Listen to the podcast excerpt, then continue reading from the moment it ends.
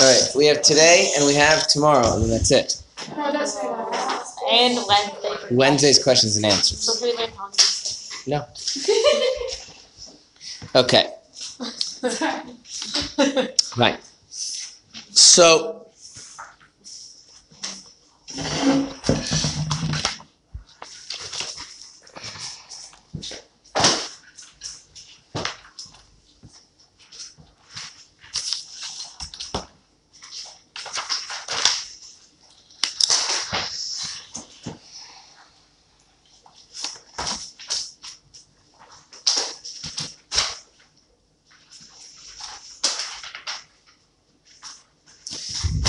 okay. So we discussed that some people, either by nature or by habit, do not need to put any um, conscious focus, conscious effort into their practice of Judaism. The example being that somebody who is naturally studious, or they've developed the habit, like in the ancient times, of reviewing their studies a hundred times. Not for them, the fact that they are doing as God wishes them to do is not really reflecting any kind of service of God, and therefore they're called someone who does not serve God, even though they are not wicked because they're not actually transgressing God's will. That was what we've covered up until now, yes? Okay. So, the the next little bit um, explains uh, a section of the Gemara of the Talmud based on this idea. And what I would like to do is I want to read it. Um, and analyze that and and um, if we finish that we can go forward but i want i want to kind of just focus on this particular passage of the talmud and how he explains it so we are on page you have page numbers right yes Yeah. 66 um, or Chaf Aleph on the right column, the top near the top of the page, the paragraph begins with a little gray box that says second of Shvat. This will explain the statement to the Gemara that one who serves God refers to one who reviews his lesson 101 times, while one who does not serve him refers to one who repeats his lesson no more than 100 times. And this is because in those days it was customary to review each lesson 100 times, as indeed illustrated in the Gemara by the example taken from the market where the donkey drivers used to hire themselves out at a rate of 10 parsangs for a zuz. A zuz was a coin. If you want to hire a donkey driver to take you somewhere, if you're going up to 10 parsangs, you pay a zuz. What's a parsang? It is a measure of distance. It's, it's known as a Persian mile. Okay. How much is a Persian mile? Oh.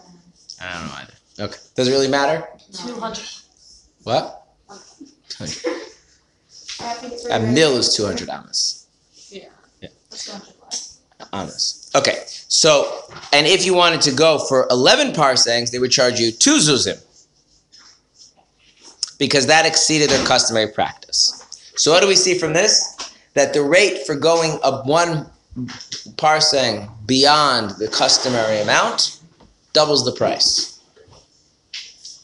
Yes. In the Hebrew, like the trei that's that trei means two. Yes. Wow. Sounds like three. No. Class is three, and it's Aramaic.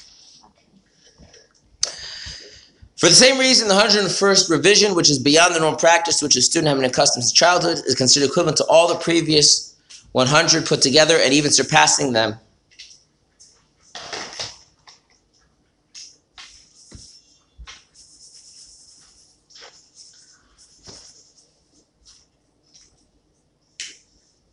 In endurance and effort. Okay. So, we have an we have an idea that if you review more than your customary amount, that that's considered a uh, effort, and that's what it says. That's that hence they're entitled to be called one who serves God. And the analogy of that is the market, right? Where the market you hire somebody to do what's normal, you pay one price. You hire to do above and beyond what's normal. You pay way much more money. Yes, ten parsas, ten parsangs for one zuz, eleven parsangs for two zuz. Okay. Now, does it really make sense that if you were the hundred and first time is equivalent to all the other hundred times? But that's what he says, right? Makes some sense. What? Some makes some sense. Why? Because that's like a hard like it's not in your like you're expected to do it a hundred times. A hundred first time Because it's the effort involved. Yeah.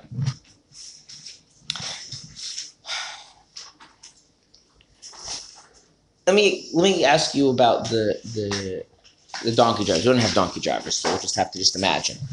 Is it really that much harder for the donkey driver to take you the extra, the extra eleventh parsa, that was eleventh Persian mile, I mean, it's harder on the donkey. Than the normal ten? Hmm? That one extra mile is worth the equivalent. Like, like that's it. That's it uh, makes it goes out of his routine.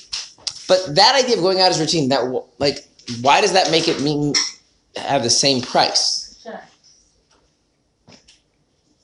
Because it changes like it, it sounds nice, but stop to think about it. Like, think about the economics of it. Why uh, you go a little bit beyond the extra, all of a sudden you're paying double? Mm-hmm. Why? Because it's beyond the routine, it's beyond the normal. Business. Ah, so, so the explanation business, you can guys like, look, I mean, you know, I can charge you for it, right? It's like a parking ticket when you are one minute. Yep. the parking tickets the parking tickets are are are there because they want to control people's behavior that's what this is like why be, he said because it's beyond the normal therefore you're going to pay double you're paying 10 times as much you're paying you're paying two you're paying 10 times as much for that 11th mile than you were paying for the first 10 why because it's beyond the camel driver's normal routine it, it seems weird The effort. is it really is it really that much more effort to go to go yeah, beyond that's the, schedule it depends on context. Like, it, there could be contexts where it makes sense, and could be contexts where it's well you have to come up with the context where it does make sense. Otherwise this whole analogy doesn't work. I mean the problem with of an analogy doesn't doesn't isn't meaningful doesn't make sense. It doesn't help to explain the other idea that you're trying to use an analogy for. What how would this possibly make sense? Well, it's kind of, I don't have a great answer for that. It's showing how the, like, the physical value that you see, so in here the distance, is actually not, that's actually not what's important. okay It's just- Hold on, I'm still formulating my thoughts. I don't know, all I'm thinking is that it, you, you have to do the base in order to get to this next. I think it's every, I, what was I saying? Is like an extra mile considered a whole new journey? Like you're paying for a new journey, like the ten is a journey and anything above is a new journey. yeah but why Because that's how it is. but but then that's not a good analogy right you're trying to explain something else Want to explain that now? All right. Some economics, shall we? The price of things is a negotiation between those who are providing the good or service and those who are paying for it, right? Consuming it, yes? Yeah. Okay. Now, why is the normal distance that the donkey drivers go 10 miles, 10 Persian miles, whatever it is? Why? So they agreed on it. So people are willing Why is that the standard in the business? So people usually That's what it's go. agreed after It's the what- It's what people usually have to go. right. In other words, the donkey drivers right are selling their services for people who actually want their services, right? So if people normally wanted to go 17 miles, then what would be the business standard? Miles. Does that make sense? Yeah. Right. No, you just get this. If you ever open a business, you can't just decide like this is how I want to run my business. You have to like work with the consumers. Right. You don't help them like uh, help their job and know and never know what's gonna end in like what. Right. Make sense? Yeah. Okay. So the donkey driver right, knows that he can charge somebody who is a regular customer up to a certain price, right? Okay. So the group of people who are purchasing up to 10 parses is a larger group of people, right? And there's a lot of donkey drivers. And so, given the supply and demand, the, the price is, you know, what seems reasonable for everyone concerned is, is one zuz, whatever that, whatever how much a zuz was worth, right? But what if you're somebody needs to go more than 10 miles? And you're willing to pay, some of them you'll pay the same amount because the supply and demand is not the same. Right, the supply and demand is not the same. Your need is like a very unique need, right? Mm-hmm. And so now the person's like, well, I mean, you know, he, you need something, right? That's outside the standard market, right? So if you need it, you have to be willing to pay pay for it, right? And I'm going outside of my I'm going right, so the, the need of the consumer is much greater, right? And the donkey driver, right, is is going outside of their normal market. And so it's a different negotiation. That's what I want you to think about it is like this. It's not like it's a, it's not like oh there's 10 and then there's a new price it's like two different things. I'm going to give you like give you a modern example because we don't usually do donkeys. Okay. Um, what a normal thing that people a normal a normal thing that um, people uh, a, a normal thing that, a normal thing that people buy or a service that people get. Let's say is um, let's say someone to be your lawyer, right? So what does a lawyer do? What are things a lawyer do? You hire someone to be your lawyer. They defend you. They do court, they defend you, right? Okay. Okay.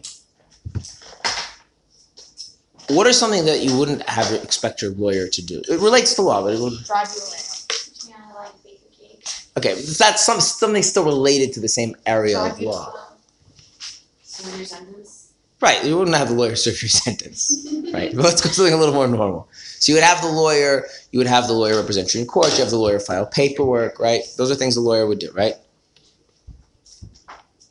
Okay. Would you have the lawyer um,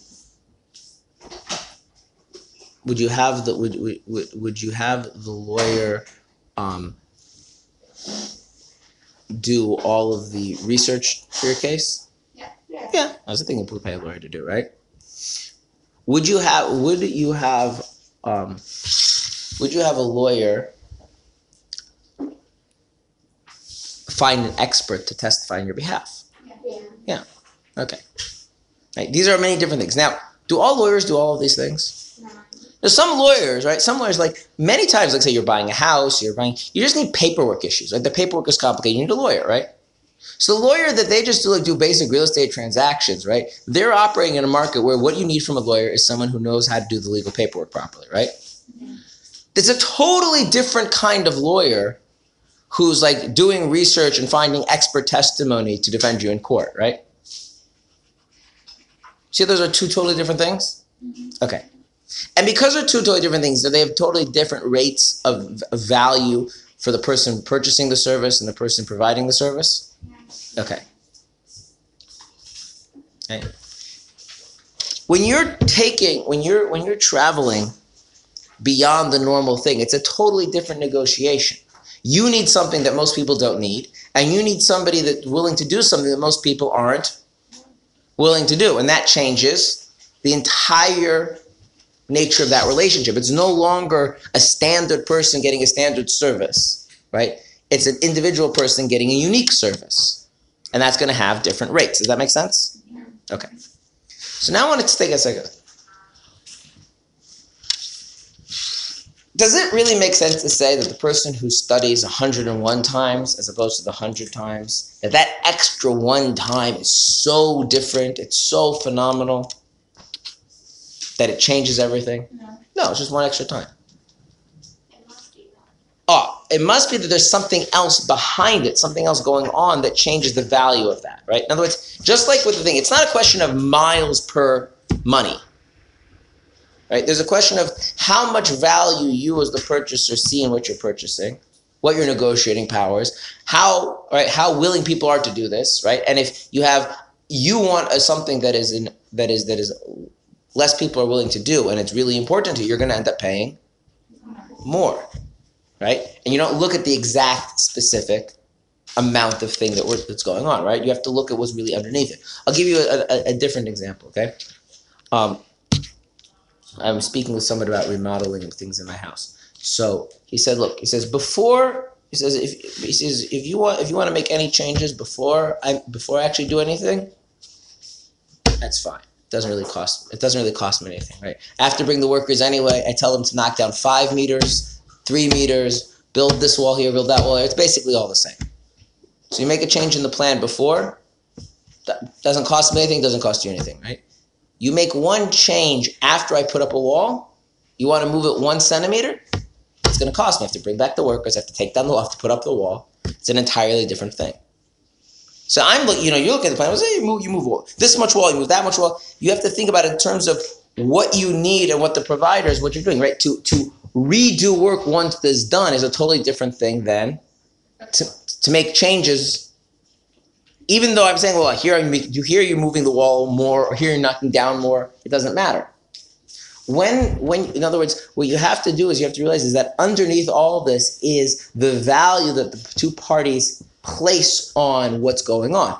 How much how much value does the purchaser of the wa- of the donkey place in his travels, and how right and how much value does the wagon driver, the donkey driver, place on his time and his effort? And once you move that into a different negotiation, it has a different standard. So what I want to do is I want to like before we get to the text, I want to think about the following. If I'm looking at the question of the amount that somebody accomplishes, is the 101st time that different than the first 100 times? I'm looking at just the numbers. Just the numbers. Oh, no. But if I'm looking at the value that it has to God, might it be different? Yes. Okay. Okay. And now I have to ask, well, what makes that have different value? Okay. Now, and I want to, is the issue the effort? Is, is, is, is, is, is what makes it more valuable the effort? No. No. Well, it's the, the intention. Okay, that's what we're going to get to. It's, it's, it's not the effort itself. Okay, and that's why he says it's actually the w- w- the way God looks at it is that that hundred and first time is worth more than all the other times. Now, there's no way that there's no way that the effort that goes into that is more than all the effort of reviewing the first hundred times. It's not about the. It's not a question of effort. Maybe it's more effort. I mean, because it's it's outside their habit. There's something about the way that 101st is done which changes everything. Okay. In other words, in, instead of thinking of it as as as as, as, a, as a quantitative issue, it's worth more, it's worth less. I want you to think it as qualitatively. Like it's a different thing going on there. Okay. When you're getting a standard product, you're involved in one kind of financial negotiation. When you're getting a non-standard product or service, you're operating an entirely different arena. Right. You know one of the cool things about being wealthy is I'm not wealthy, but you know one of the cool things about being wealthy is What? I mean that Being wealthy. yeah, but one of, one of the cool things about being wealthy that people don't realize if you're not wealthy, unless you spend time thinking about it, you don't play by the same rules of economics that everyone else does. Right. You go to the store and the product is not available. So what do you do? Like. What? Look it up somewhere else. Okay, it's not available. They don't make it. That's what we gotta be. Yeah, But if you're wealthy, You you can can make it. you can get anything custom made. They don't have the flight when you need it. You ever think about this? You don't have a, you look for a flight. They don't have a flight when you need it.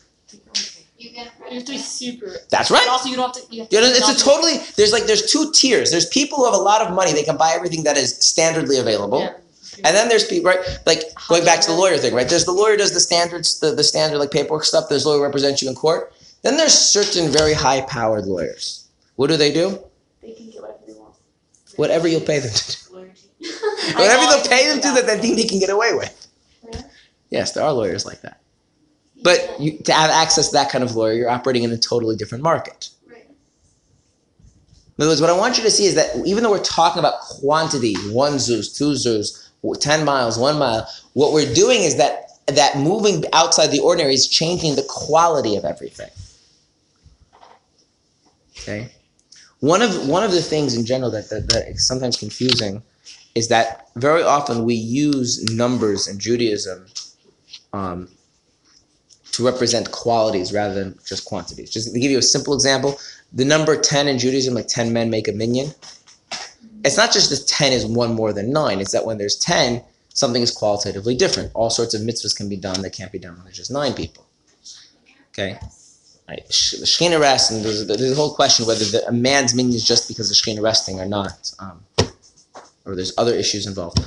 Um, and so the, the, the idea here that up to this amount is worth one, up, and then a little bit more is worth two. The idea behind that is once you're moving beyond the standard, you're operating a different market. It's a different kind of value, and therefore everything is being negotiated. Everything, every, the finances are being negotiated differently. Okay, let me give you another example. Okay, um,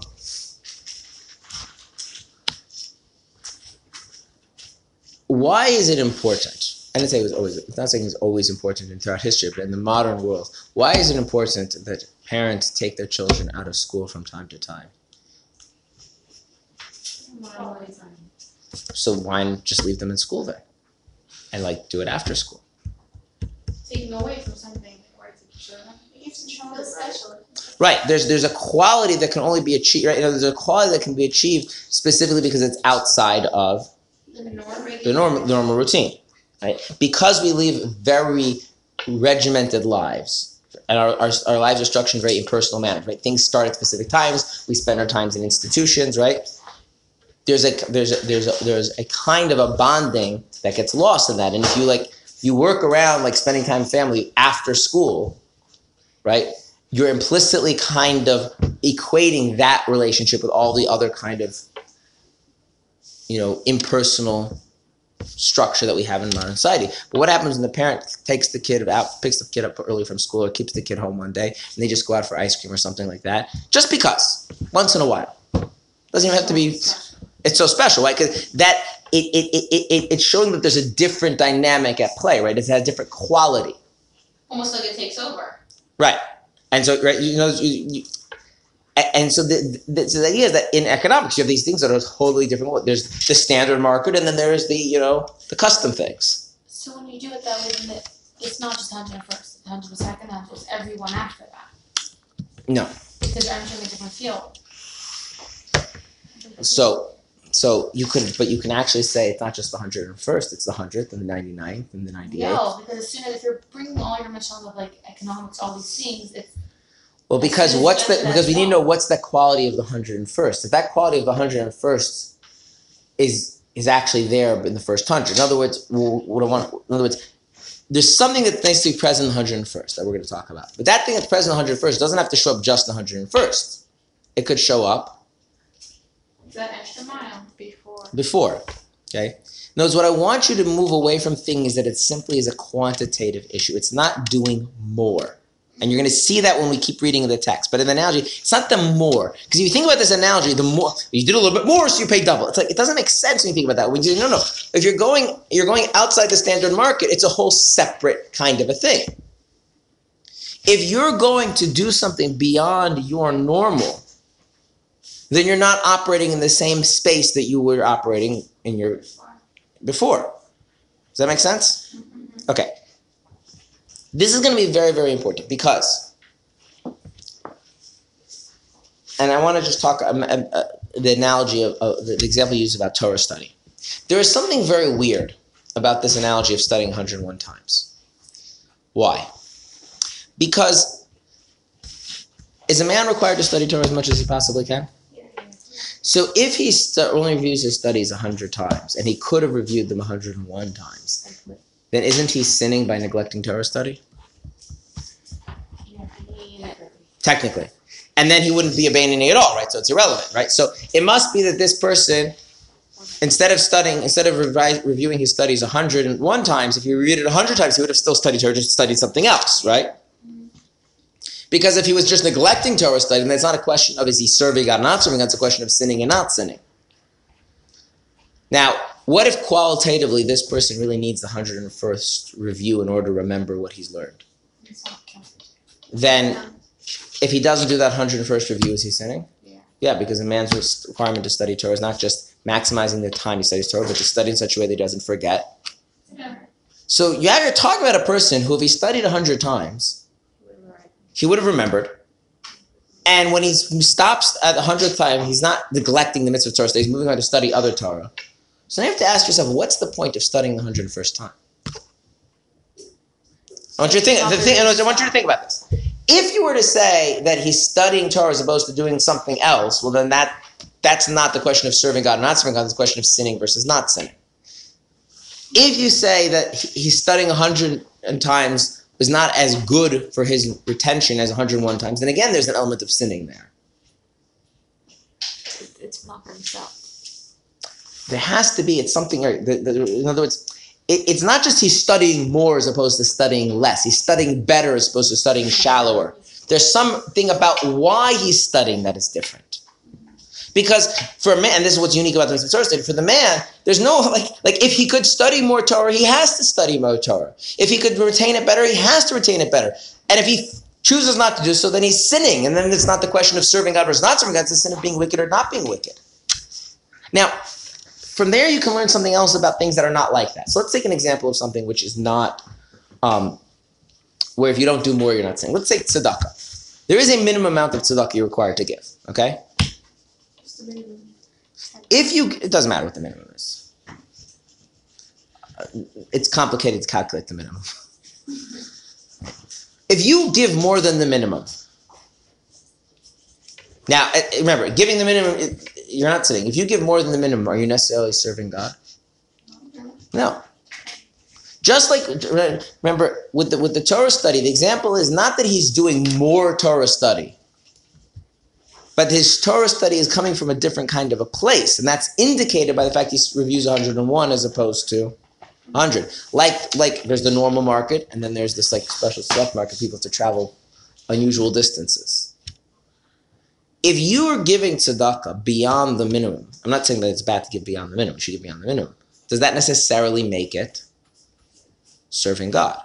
No, because you need this quality. So what is this quality? So now, keeping that in mind, let's read what the quality is. For in order to change his habitual nature, he must arouse the love of God by means of meditation in his mind on the greatness of God in order to gain mastery over the nature that is in the left part of his heart, which is full of blood of the animal soul, originating from the klipa, from where his nature comes.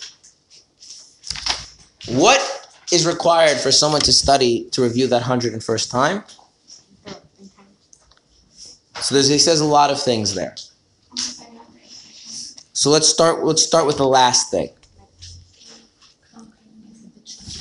The last thing is gaining mastery over his nature.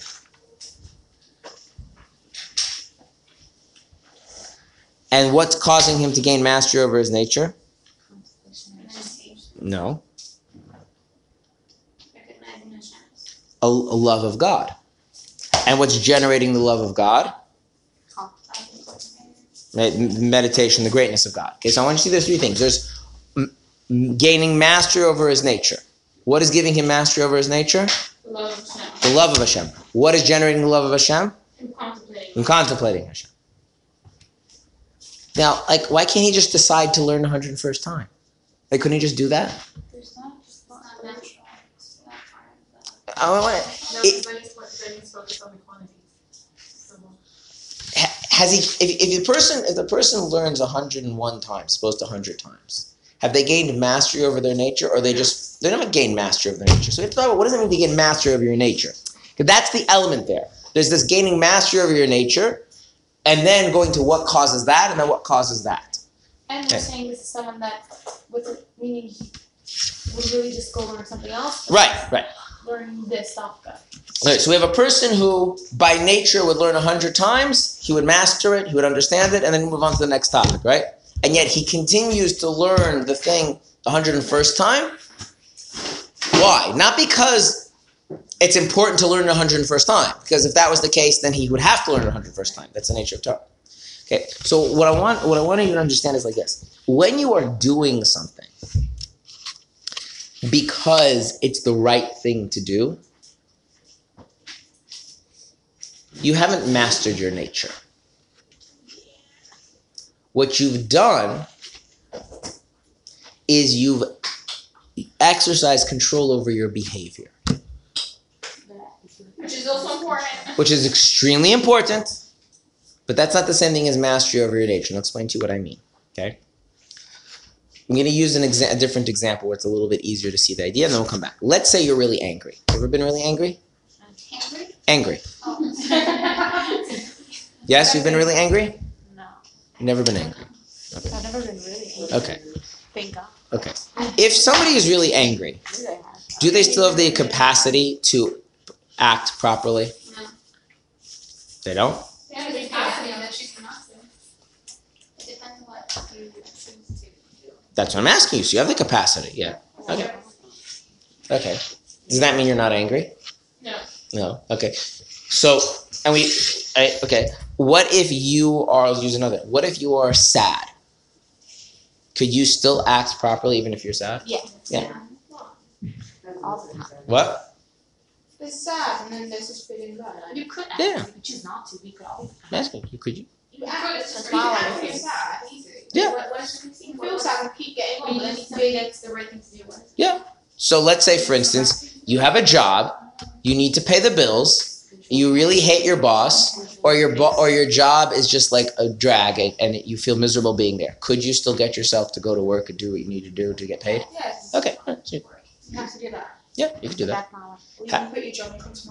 Have you have you? Does that an example? That's not an example of mastering your nature. Okay. Just you haven't changed anything about you haven't you haven't dealt with your nature what you've simply done is you you you is because you're not an animal your nature doesn't control your behavior you have the free will to decide how to behave Almost like you shut it down. Basically now that's an extremely important thing to be able to do okay do you want to know the bright red line between children and adults This. that that's the bright red line between children and adults So when someone's acting immature, or when people, adults call other people immature if they don't act like that. That's right. It, it, it, in other words, a child cannot do that, and an adult can do that. Okay, at what age do we feel in Judaism that a person has developed that degree to a sufficient capacity that they're expected to maintain it under all normal circumstances? Bar bas mitzvah. It's true. It's absolutely true. Now,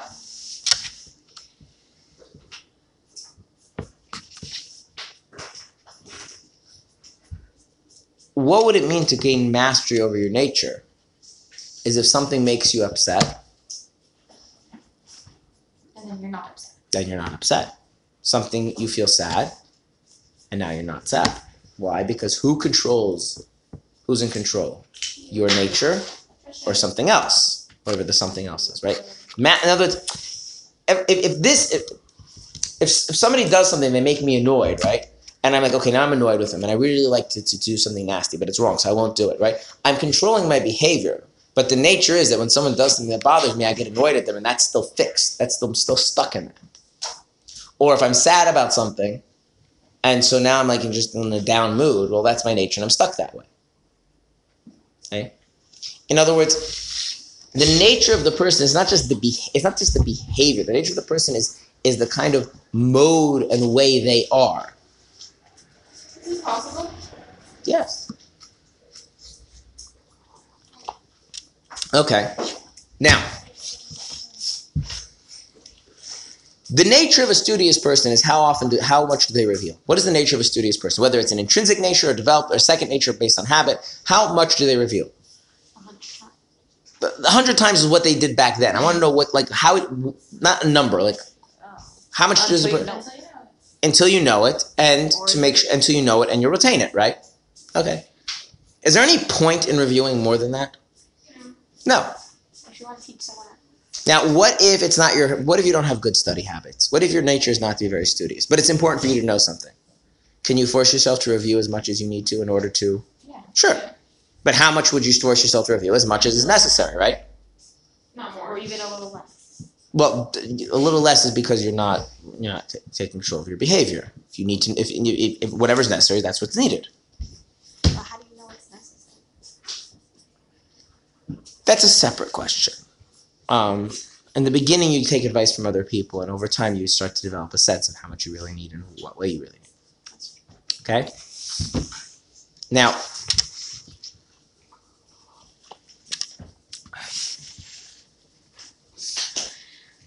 you ever eaten chocolate cake?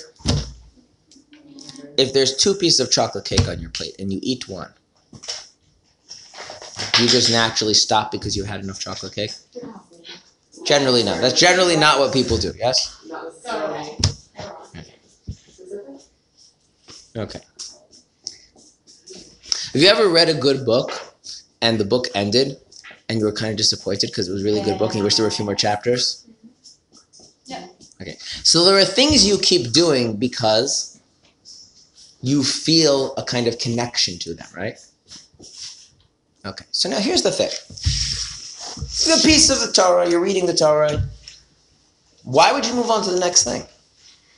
You know it. You're gonna remember it. You understood it. Why do you keep? Why keep reviewing it? What? It's like addictive. It's addictive. What's so addictive about it? You're just so obsessed with You it. love it. What? Well, I mean, you could go on to some other piece of Torah. If you're going on to a piece of Torah, that means you're learning. Meaning, if you're staying on it, it's just not about the like. It's not about. You're right. It's not about. Not stimulation because it's not about the like into. Uh, I get kind of is because you're staying on it, but like It's it's basically be- not just about the intellectual stimulation. It's not about the ideas. It's about what? the concept. I mean, the like. You enjoy it. Familiarity. That's What? why- You're like connecting your life to. Well, what did the text say? What, why is this person reviewing it a hundred and first time? You love Hashem. You love Hashem, and where? What are you? What are you doing when you're studying Torah? You're. You're- feeling that love. You're connect. You're connected to Hashem. So if I love Hashem, and when I review this, I'm connected to Hashem, then do I need to move on to the next thing? No, No, but you so could, crazy though. but you could apply that anywhere also. Yeah. What? I'm saying it's not just learning Torah. It's anything. No, but that's the example he's using. So now it's like this. In other words, what's the master of your nature? The nature of a person is how much does a person feel like they need to review as much as they are accustomed to reviewing, right? And you could push yourself to review more if you understand that the reviewing is important. But if the reviewing is not important because you've already mastered it, you already know it, right? Then why sit on that in 101st time or 102nd time? It must be that it's not You about So. You're not doing it. Are you doing it for Hashem for you? Uh, what are you doing? Are you reviewing a piece of information so you remember it and understand it, or are you con- you're connecting to Hashem? And if I'm connecting to Hashem, and I and because I love being with Hashem, like But you could say it was a mitzvah too. it's hundred percent. I'm not saying That's that's not. I should do one mitzvah because I am so feel so connected to Hashem through this one specific mitzvah. This one particular part of Torah, I connect with so much to Hashem and I love so much, so I just keep on doing it. And what's wrong with that? I know it sounds excessive. If you do it all the time, it loses the, the strength. No, no, no. I don't. We should do one thing. It's not that you're doing all No, that. no, no, no, no, no, no, no, no, no. It's not that you're. find the thing that makes us feel so connected. No, No, no, no. You know. So, so you, you. also not one What's that? What, what's that? What's that? What's that? You're, you, you're, you, you misinterpreted something. I'm not saying that the person saying this part of Torah they feel so connected to Hashem in this part of Torah. What I'm saying is that why are they studying Torah generally? What does it say? What, what does it say? This person is learning 100 because they love Hashem. Okay, and, and Torah connects you to Hashem. Yes. So if that's the reason you're learning Torah, is there any reason to turn the page? No. That's it. Now, if I had been on this page, I would be that page. It doesn't matter. It also Let me let me give you let me give let me give you let me give you an analogy. Okay, I happen I happen to like I happen to like spending time with my wife. It's a good thing. You have. Yeah, it's a good thing. Not not every couple is so blessed. Okay, now you know if you do you do you end up if you if you if you if you live life together, do you end up having the same conversations? Yeah.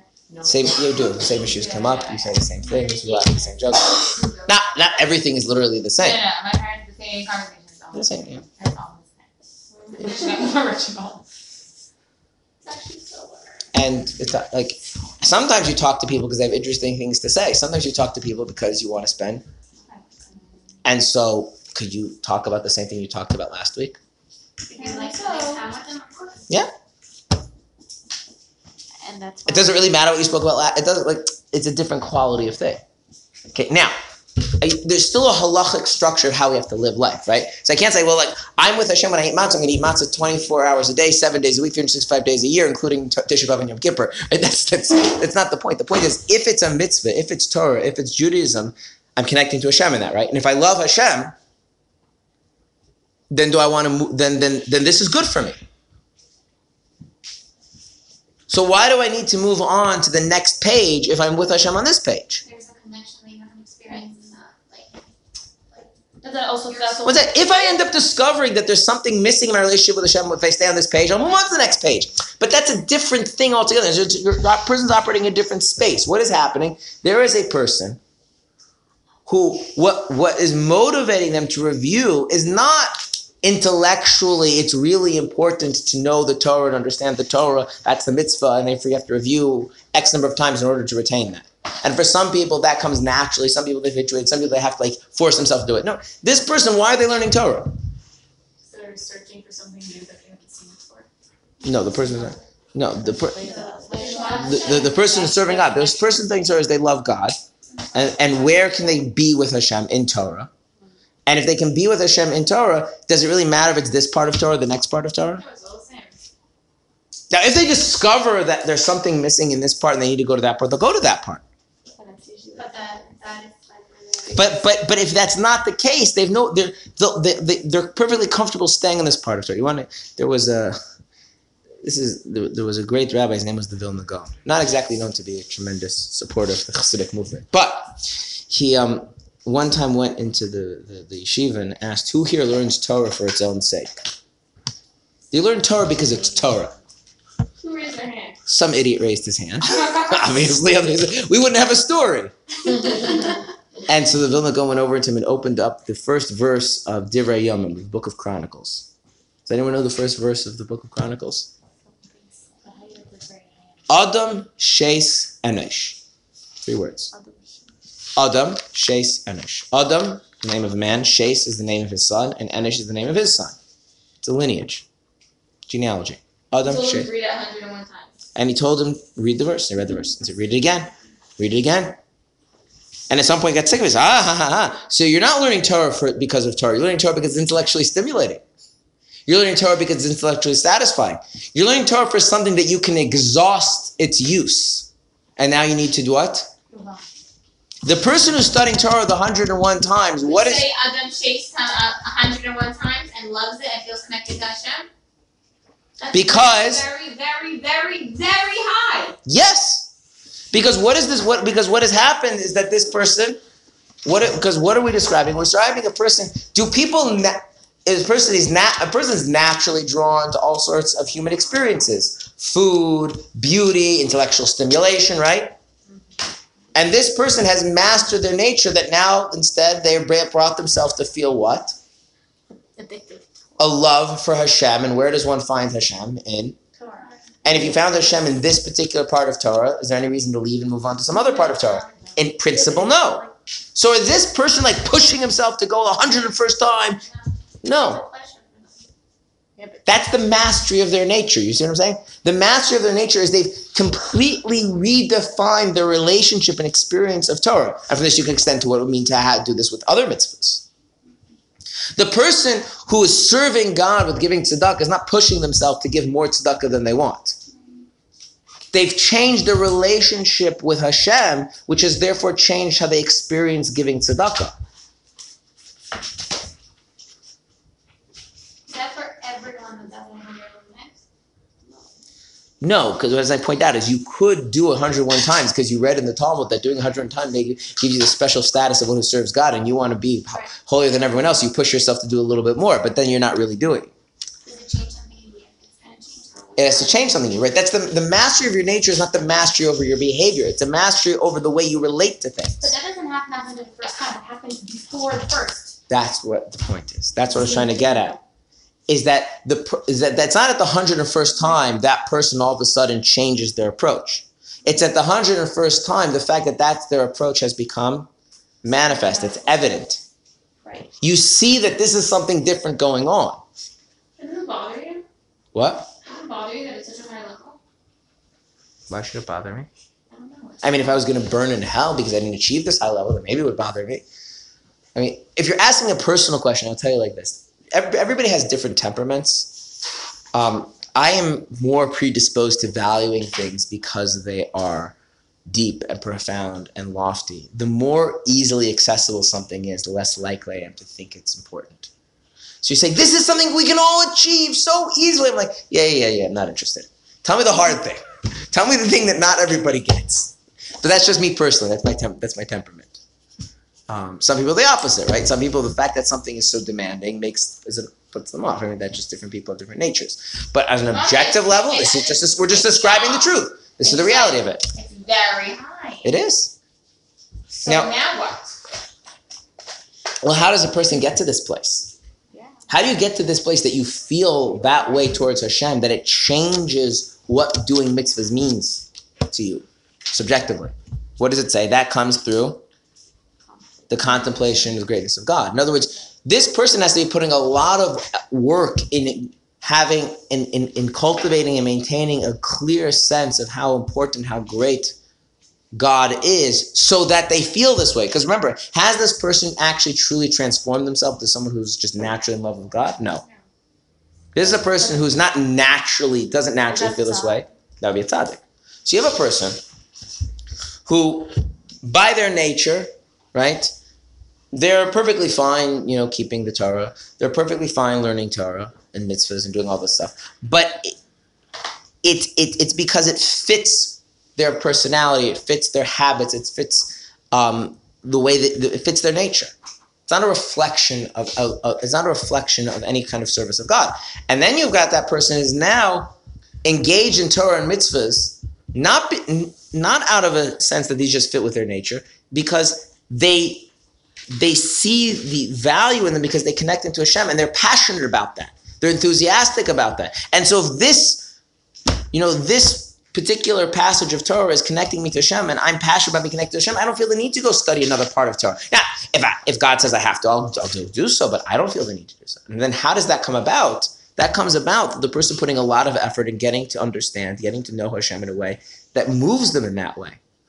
And that's something they have to maintain, and that's something they have to put effort. That's something they have to, to really do. And so now the whole Torah mitzvahs has taken on a whole new quality.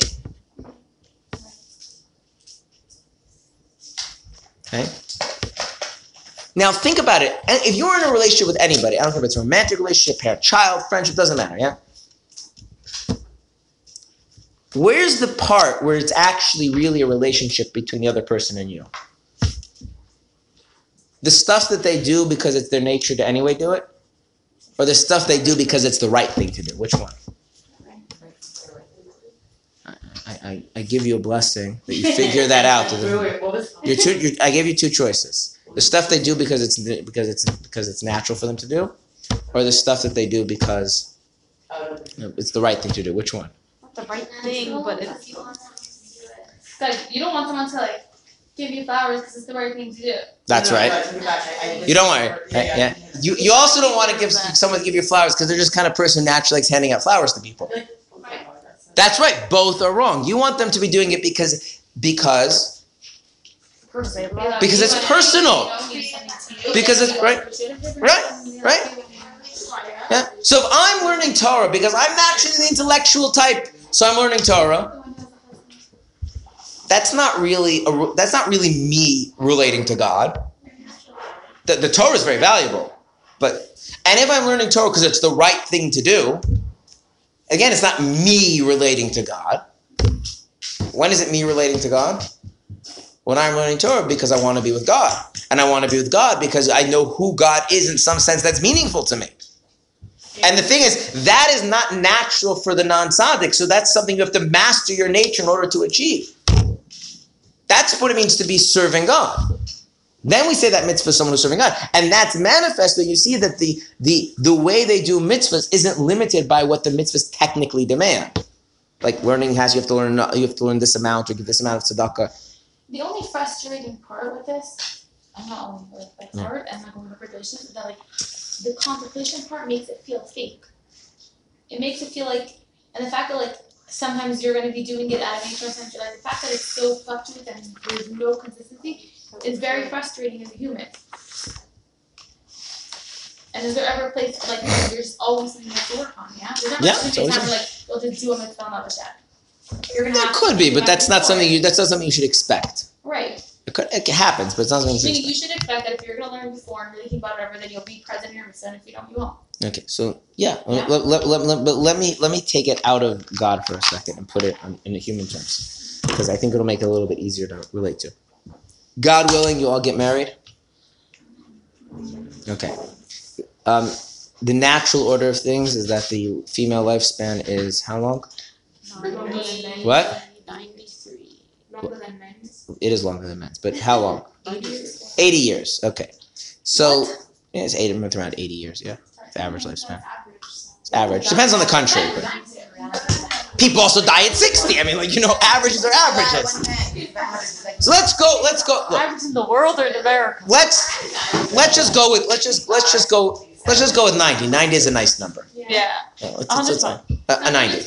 120. You want to do 100? Guys, 120 is horrible. Let's go with 90. Okay. So 90. Let's say, let's say, just for argument's sake, person gets married. I don't know all of your ages, but let's just say someone gets married between the age of 20 and 30. Okay. Okay. So from 20 to 30, 20 to 30 till 90 gives you how many years? That gives you 60, 70 years. I'm going to ask you a question. I want you to think about this. Is there any way you can say now in your 20s that for sure I am going to really love, in in a real sense, this person for the next 60, 70 years? Absolutely. Yeah. I've killed him. Trust me. Yes. Yes. It's not Not possible. every day consistently in the way No, that I would no, like to. no. If you're gonna, if you're going to, it doesn't matter how you define love. You don't have to worry about defining love. You just have to realize. You just have to realize something. Have you? People, people change over time.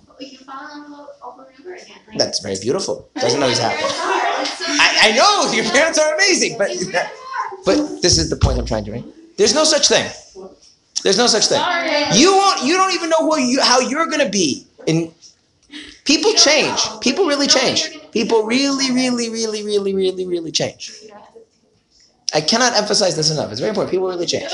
Yeah. Do they change or the real part of them comes out? It doesn't matter. Practical purposes, they're different. you're asking a good You meet somebody. In other words, in other words, for the purposes of the point I'm trying to make, when you meet someone in their 30s and you meet someone in their 50s, They're they're very different. Whether that's a deeper part of them, a truer part of them, or they radical, really, it's a change. It doesn't matter. It's not the same.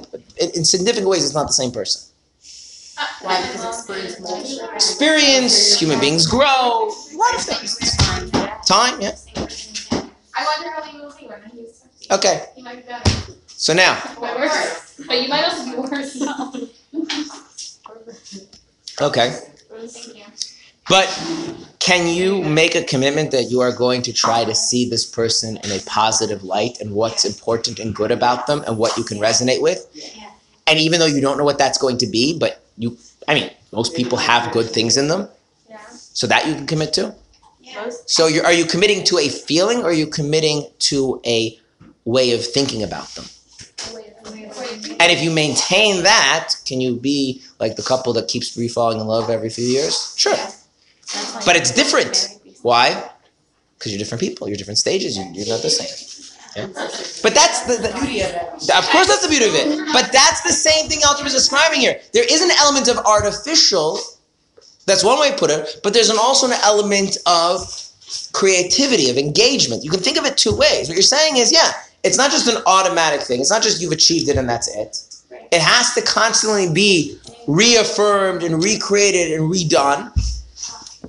But but that's but that's something that you can commit to doing, and that someone who serves God is a person who who's always trying to do what? To to to grow and relate to Hashem in such a way that Hashem is important, Hashem is true, Hashem is grand, Hashem is meaningful in such a way that arouses these feelings of love and passion for Hashem. That, that that's what drives them to do the mitzvah, as opposed to how religious they are based on their childhood, how comfortable they are, what their personal temperament is. I mean, you never, you know, So those things don't matter to them. Those other things aren't what driving it. Is that what Back to what I was, what we were talking about, how it's better to have all the habits in place and no awareness rather than the other one. Right.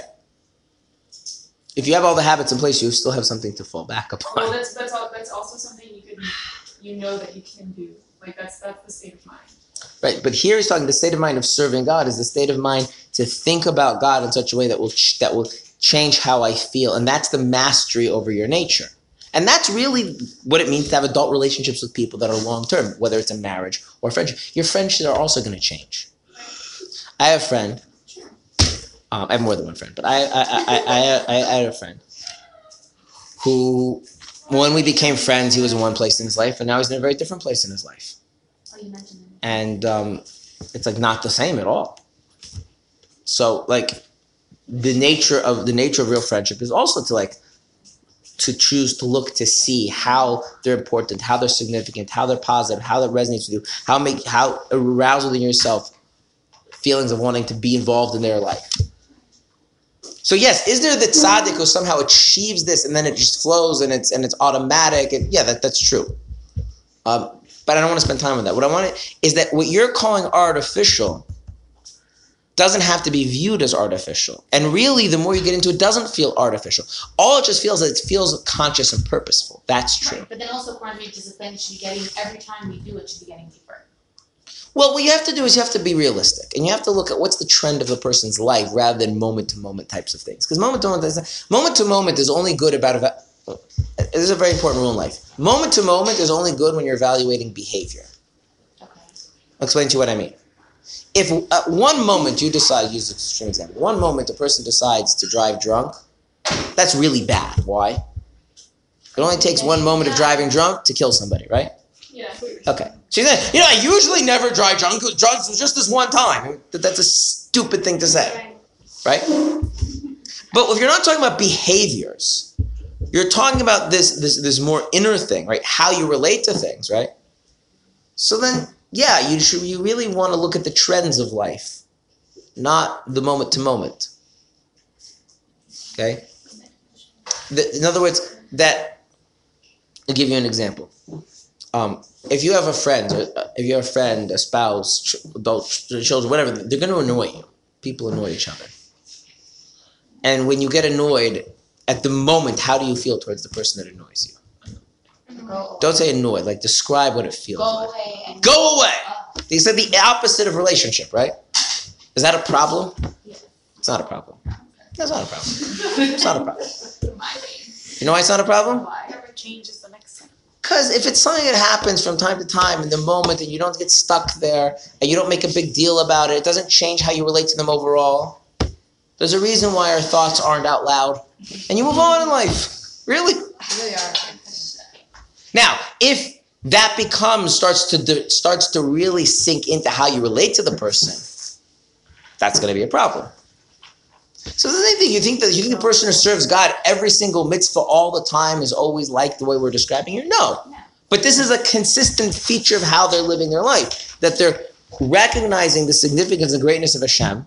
That makes them feel passionate about being with Hashem, and that's what motivates their mitzvahs. And therefore, their mitzvahs are not limited by strictly what's technically required or what they're used to or what they're comfortable with, but they have kind of an addictive quality to them. Okay? Does it happen 24 hours a day, seven days a week? No. But it doesn't need to. This is the character, this is the quality of how this person is relating to Hashem. And so those this is a person who can say is someone who's serving God, but it's something they're doing. They're maintaining this mindset, they're maintaining this attitude through that kind of reflection and contemplation.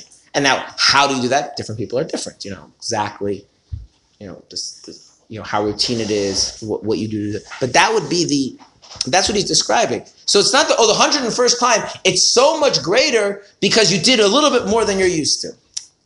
No. No, it's because what you're doing on this subjective level is a totally different thing. It's not you know it's not in the same league. Oh, this is an awesome part. That's what it means to be serving God. Now, A tzaddik is a person who that becomes so integrated into them they, they couldn't live otherwise. Okay, fine. So you're not we're not a tzaddik, but but but we can be someone who serves God. Does that make sense? Yeah. Okay. Now,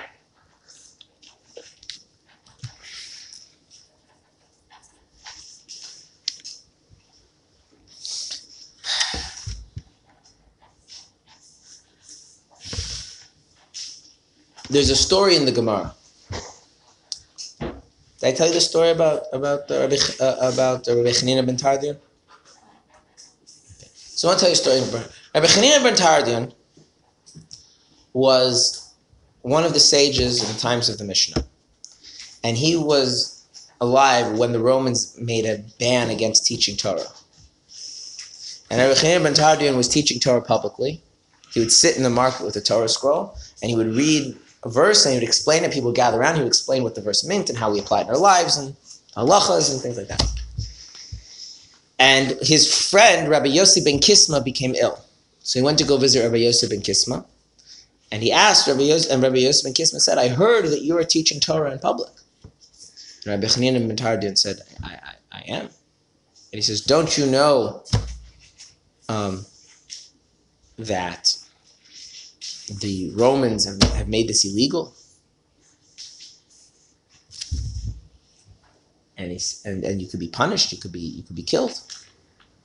In fact, Rabbi Yosef ben Kisma says, "I wouldn't be surprised if they burn you alive together with the Torah scroll you teach from."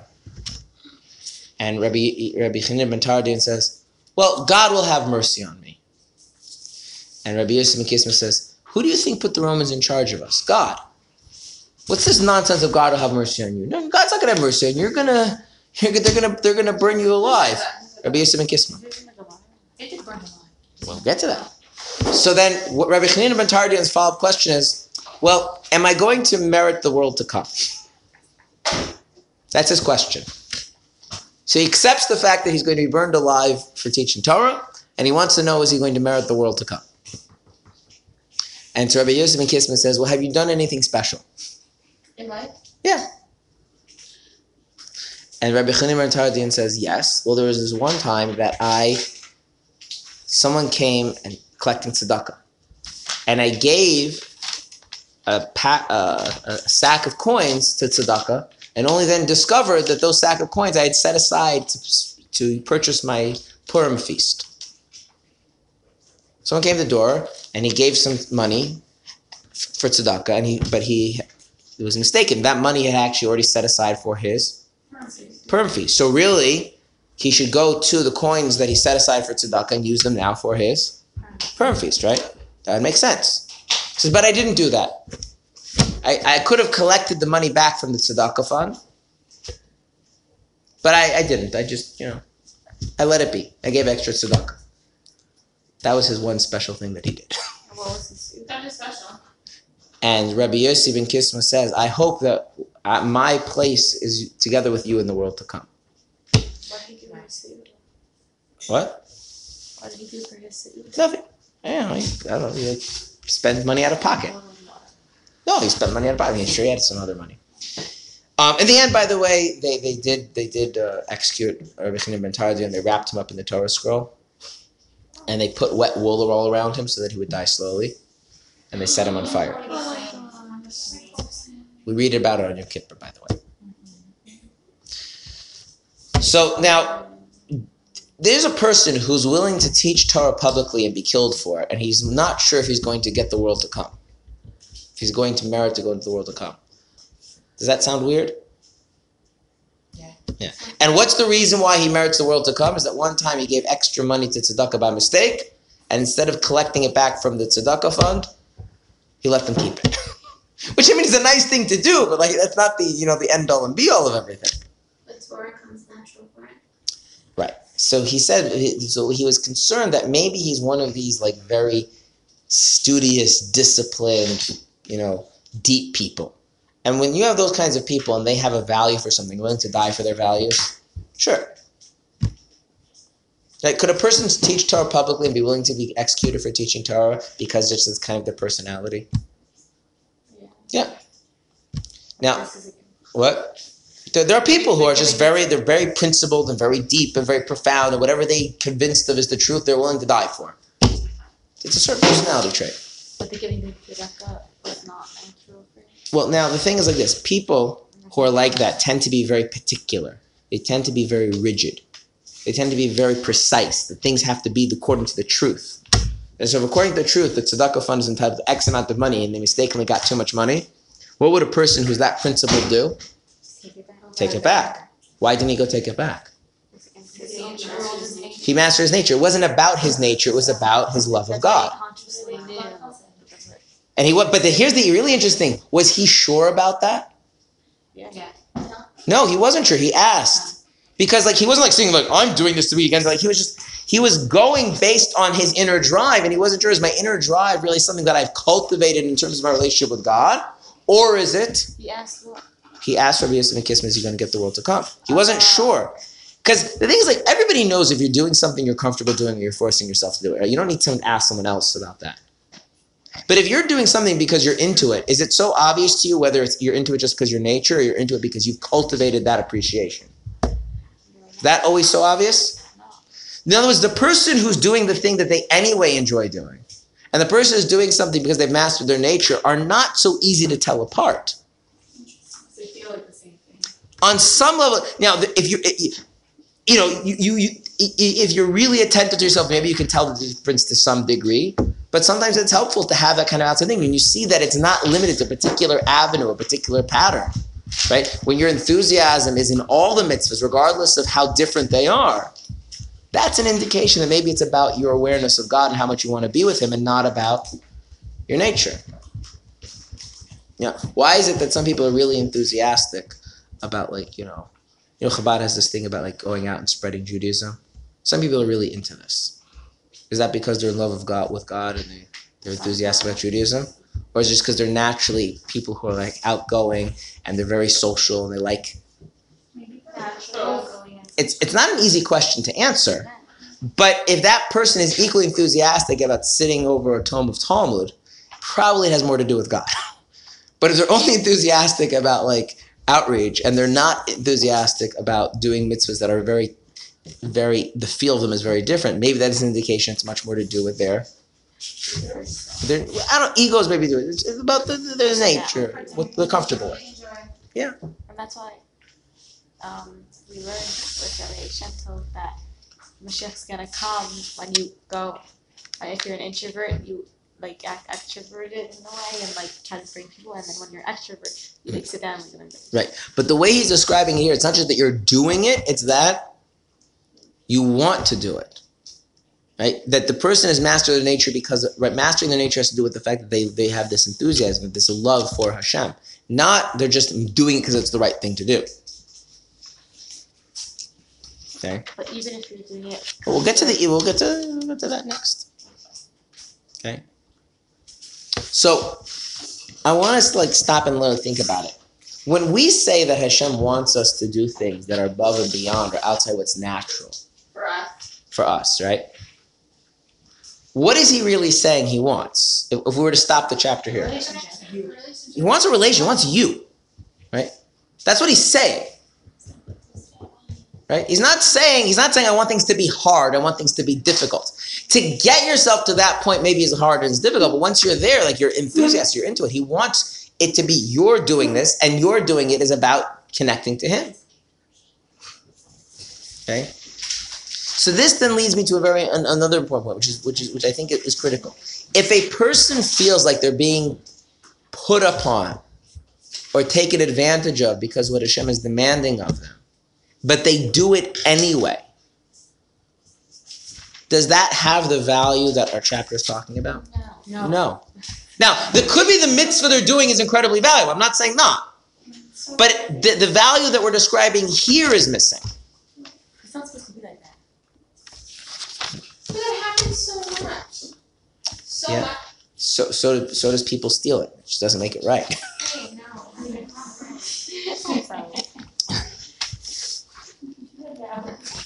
No, that's not what I'm saying.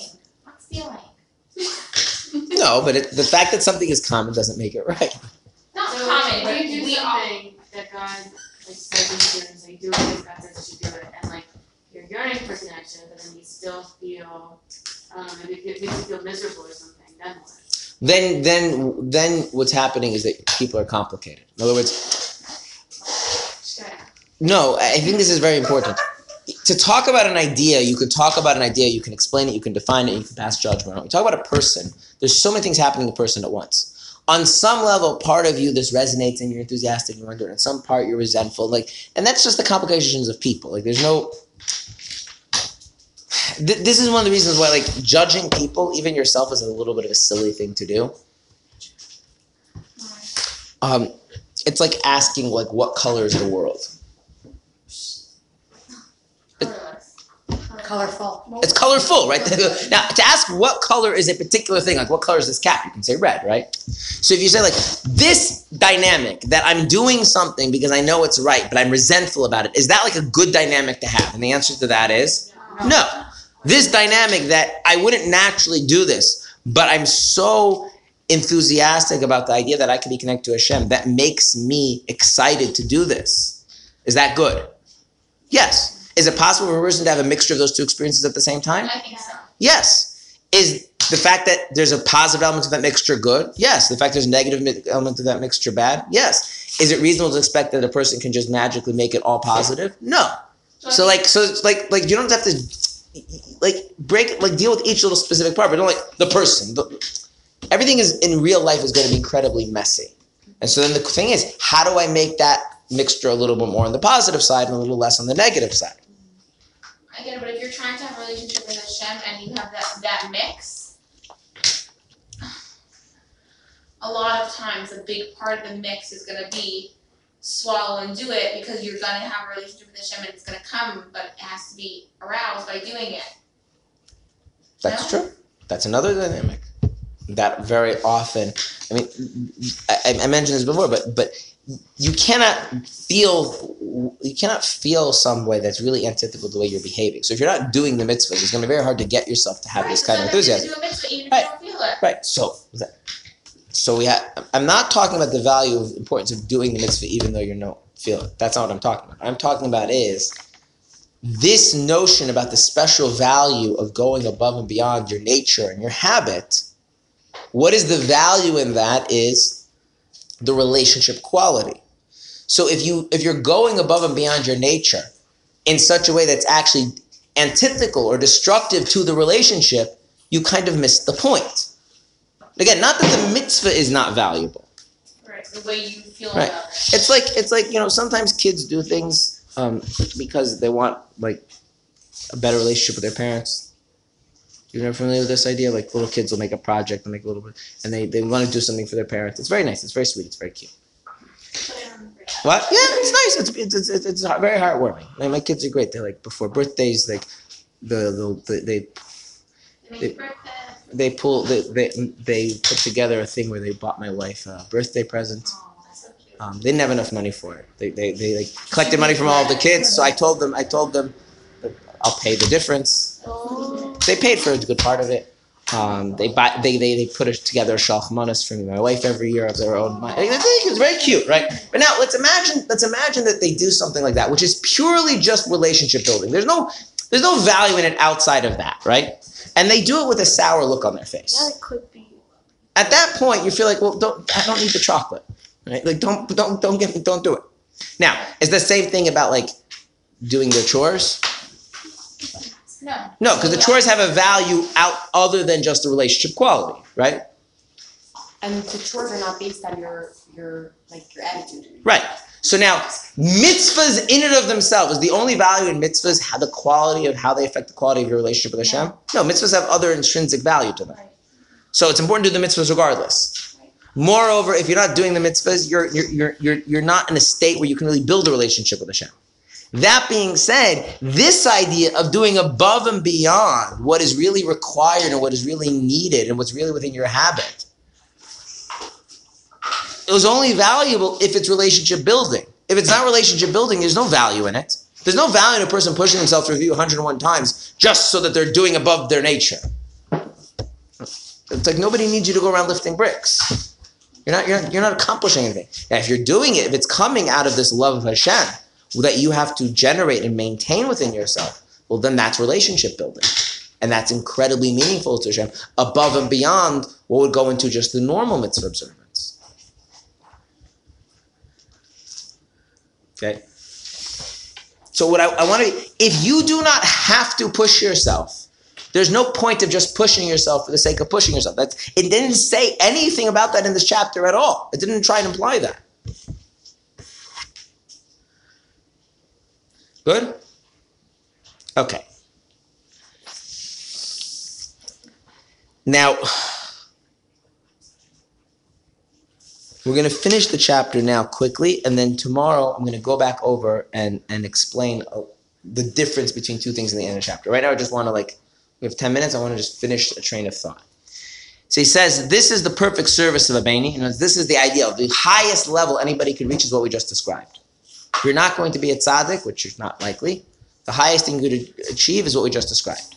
Or, this is a lower level, he must awaken the hidden love in his heart to control through it. The nature in the left part of his, of, uh, left, the left part. For this too is called service, the waging of the war against his nature and inclination by means of exciting love that is hidden in his heart. However, if he wages no war at all, the said love in of itself can no way be credited to a service. So this idea is what happens if it's hard for you to do mitzvahs?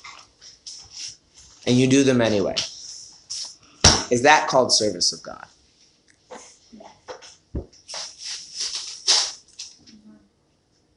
It depends. Why are you doing them? They're hard for you. Why are you doing them? if you're doing them because it's important you to connect to Hashem, and so you have to like get in touch with the fact that it's important you to be connected to Hashem, and that's called a service of God. That's called that's called an avodah. In other words, what he's describing is there's another possibility. Not you've really mastered your nature, but you're doing things that are hard for you because your relationship to Hashem is important to you. Like you do something for your work even if you don't like it. That's right. Now is that mastering your nature? Mm-hmm. Yeah. But that's still called serving God. Yeah. So then could you say that the actual value itself is the recognition of what and how you like how you can serve God? Like recognizing that situation, oh this is hard for me, so I'm gonna do this Right, right. So right. So this is a different idea. This is the idea is that this is hard for me, and the and and and if it's hard for me, this is creating an opportunity for me to be more conscientious, more in touch, as he puts, awaken within myself how important my relationship is. That's also called service of God. Okay. Is one higher than the other? Yes, the first one is going. to We're going to talk about. I want. I want to develop that more. To, more tomorrow. But what I was is there's another notion of serving God, which is much more mundane, right? You're not in the mood to, to do something. Doing it anyway is not called serving God. Doing it anyway, you have to do that. What, what makes it serving God? Why are you doing it anyway? If you're doing it anyway because you know deep down it's important for you to be connected to God, and this is how to be connected to God, so you're going to push yourself. That pushing yourself is coming from a place of consciously choosing to connect to God, and therefore that's considered service of God. There is some element of relationship. On the other hand, if you just push yourself to do it, is it still important to do it? Of course, it's important to do it. So let's use the example, right? If, if, if, if, a friend asks you for a favor, and you really don't want to do it, it's convenient, it's uncomfortable, you'd rather not. If you stop and say, you know what, this is my friend, this friendship is important to me, I'm going to do it anyway. That's relationship building, right? Yeah. But if you're going to say, another thing my friend is guilting me into doing, and then do it, is that relationship building? In both cases, you're pushing yourself to do it, but one is relationship building and one is not, right? Eventually dry. One is. I feel so bad. I'm so many times sharing. Oh, like the only thing Now, at the end of the day, on the practical level, does your friend benefit from the fact you did the thing that you did for them? Sure. The practical thing is still has its value for whatever it does, but the relationship quality suffers. So even there, just doing it because you're supposed to, the question is, well, why are you supposed to? You're supposed to because this is important to you, you recognize it's important, or you're supposed to because someone else is like pushing you around and you know they hold the strings to your life, so you can't exactly mess with them. Okay. Now I want to add one thing which isn't here, What if you're doing something because you know this is your purpose in life? It's not about your relationship, but you know it's your purpose. You were put into this world to serve God, and that's why you're doing it. Is that service of God? Not. Yeah, but you don't feel like I like God wants me to do something. I really don't want to do it, and then the way I get myself to myself to do it anyway is, is I recognize that I was put here for a reason, and this is part of my purpose. Is that service of God? He doesn't mention that in this chapter. But is that also service of God? Yes. Why? You don't know that. You like, you're recommending what Hashem wants from you and you're doing it. Right. It, it, it- it's still there's still a you. There's still you. You doing you relating to him.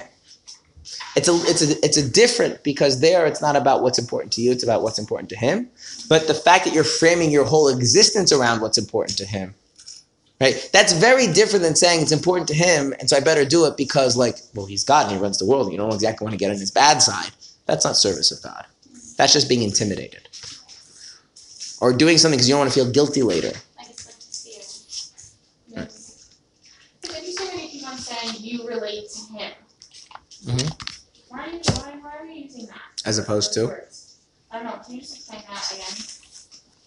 Why you, this is like a few times that you say that. Long as you are relating to him, what does that mean?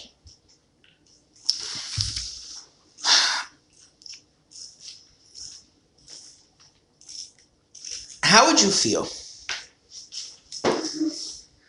if some old lady or man who was like hadn't showered in weeks and they were wearing rags knocked on your door and started thanking you profusely for all of the garbage that you've thrown out over the past few months that have su- sustained them would you feel would you feel I would I would start crying.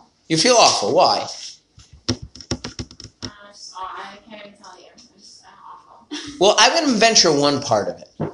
One part of it is there's something that's incredibly important and meaningful in their world that to you, it was literally nothing. You threw out that garbage with no consideration of them whatsoever. So they have this tremendous benefit and they see this as an avenue, as a, as, as, as, as, as, as, a, as, a, as a place to form a deep bond. And you, and, and, and, and, and one second. And you, until they pointed out to you, like they were not, like they were non-existent, and what you did was completely disconnected from from anything that's important to you in your life, and that that dichotomy, that contrast between how much meaning they're putting into this and how irrelevant it is to you, just makes you feel really uncomfortable.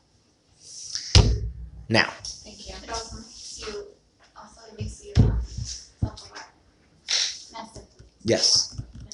Now, if you do a mitzvah and your sense of the mitzvah is, look, I did it. I did it. You happy? Good. Can I move on, please? Right? Or even worse, you did the mitzvah without even like having any sort of real engagement. And Hashem sees mitzvahs as these deep, profound things that connect us to Him and bind us to Him and Him to us. And like He doesn't exactly feel like you're you're you're you're you're, you're serving Him in those kinds of mitzvahs, does He? But if you're saying, but if the mitzvah is coming from a place of this is important because of connection to Hashem, and I need to come to that in some kind of way, like the mm-hmm. way we were describing, where you're really mastering your nature, or you have to get in touch with how important your relationship is to Hashem to you, or this other idea mentioned of recognizing that this is your purpose in life, whatever it is. th- There's some there's some equivalence between the way you relate to what's going on and the way he relates to going on. That's actually valuable to him. Right. And halachas and mitzvahs are the same category here? What? Are halachas and mitzvahs? It's all the same, yeah. That's hard. You usually Well, this is- this- not true because you only have some level of one of these levels engagement somewhere. The highest one you don't have, but if if you're at a age and stage in life where you're still doing things, then you probably have one of these levels. No, because no, because he says here that it if you if if your if your nature is not pushing you against it, My nature's not pushing you against what. We mm. said if you feel it's your purpose, or you feel if you want to. yeah, yeah, no, but that but he says that's only true if your your your nature is is is against doing the mitzvah. Something that's natural, or habitual for you that doesn't count because that's not really your service. That's just kind of your that's your nature, or how you're brought up. It doesn't. That's not really you. Wait, what? Repeat that. if it, it, These all these levels you just gave only pri- the premise is that what? that you're consciously having to push yourself in that direction. Okay, fine. Or you go. I just want to I just want to point something out and and uh, end the class here. Then tomorrow we're going to go over these different levels again and flesh them out a bit more. There is a myth that Chassidus is supposed to make Judaism more accessible, and the meaning in that is easier. Chassidus is supposed to make Judaism more accessible by taking things that you did not have a full appreciation of and make it clearer. So if you pretend that you don't need to do as much, you're not making it easier to succeed. You're making it harder to succeed and then lying to the people that they've been successful and they've not been successful. A person can live their whole life and do all the mitzvahs, do them properly, right, and have good character, and at the end of the day, as the Talmud says, still not be one who serves God. And he's like, well, what does it mean to serve God? What does it mean? Like, if, if you don't explain that to me, then I, I, I can't, I can't, I can't, I can't grow in that regard because I don't know what it is. It doesn't just mean doing more mitzvahs. Okay, and this is a thing that this is what it means. Like like many people who became Hasidim in earlier generations, they weren't becoming Hasidim because they're like, I have a hard time keeping Torah mitzvahs.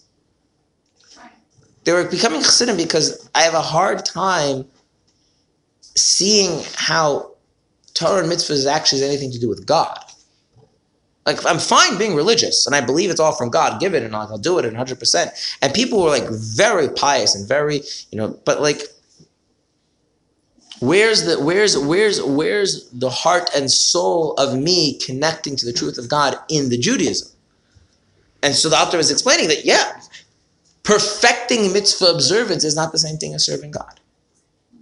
And does that make serving does that make Torah mitzvahs harder or easier? Well, it makes it it makes it harder in the sense it turns out it's harder than you thought, but it makes it easier because now at least you know what you need to be working on. You see what I'm saying? Like, like it, it, it's not everything Chassidus kind of has this dual edge that it seems to be making things more demanding, but it's not actually making more demands. It's showing you what's really going on, and now that you know what's really going on, you can actually do something about it. Okay, tomorrow, like I said, we're going to go over the different kinds of service to God. The perfect service, which is mastering your nature, versus less perfect service. I'll talk a little about that idea.